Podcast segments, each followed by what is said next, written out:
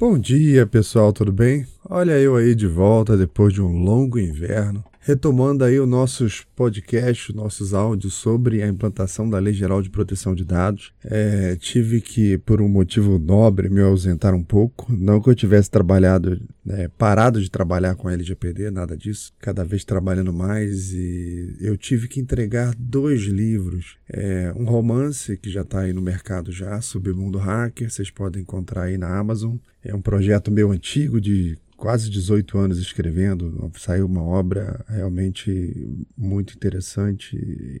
Bom, sou suspeito para falar, aí vocês têm que conferir aí, tá aí na Amazon, tá aí nas livrarias físicas, a leitura. Em dezembro vai sair um livro infantil também, que já foi entregue, já tudo aprovado lá com os desenhistas, um trabalho magnífico a nível internacional, que graças a Deus eu tive a oportunidade de estar trabalhando. Outras coisas estão acontecendo em paralelo, mas aqui a gente vai falar hoje de Lei Geral de Proteção de Dados. Bom, nesse longo inverno, muita coisa aconteceu aí no mercado, então vou estar trazendo aí algumas atualizações, mas eu pre pretendo co começar com é, uma série sobre o ponto é, nevrálgico, né, o ponto mais importante na implantação, que é o que é, tem é, dado mais trabalho para os implantadores, para os consultores, para as empresas. É, enquanto a Agência Nacional, a Autoridade Nacional de Proteção de Dados, ela é, não determina aí quais são as peculiaridades do micro e pequeno empresário. É,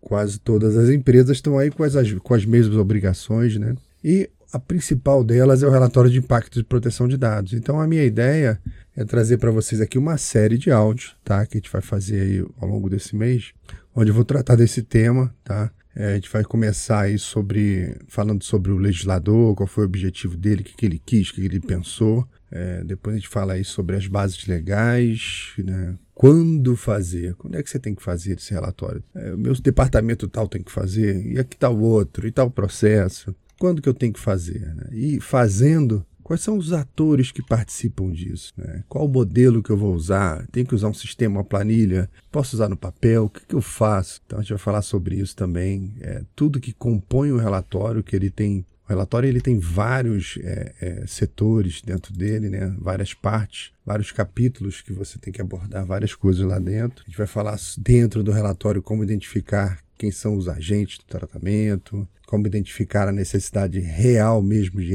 elaborar o relatório, eu tenho que realmente fazer, como que eu justifico isso dentro do relatório, como que eu descrevo o tratamento, a natureza, o escopo do tratamento, o contexto do tratamento, a finalidade, isso tudo tem que estar escrito dentro do relatório de impacto, né? É, quais são os resultados que você tem, os benefícios, quem são as partes interessadas dentro do relatório. Você descreve também a necessidade do que você está pegando, a proporcionalidade daquele dado, a avaliação de riscos é, as medidas que você está utilizando para tratar esses riscos que você identificou no próprio relatório, como é que é o processo de aprovação interna desse relatório para que ele tenha uma validade jurídica, uma validade é, de, diante de uma auditoria, né? E como que ao final disso tudo você vai criar um processo de revisão desse relatório, né? Porque ele não é um, um, um ente que é eterno, né? Ele vai ter que sofrer revisão, mas quando que ele tem revisão, né? Quando é que eu tenho que revisar? Como que eu reviso? Então,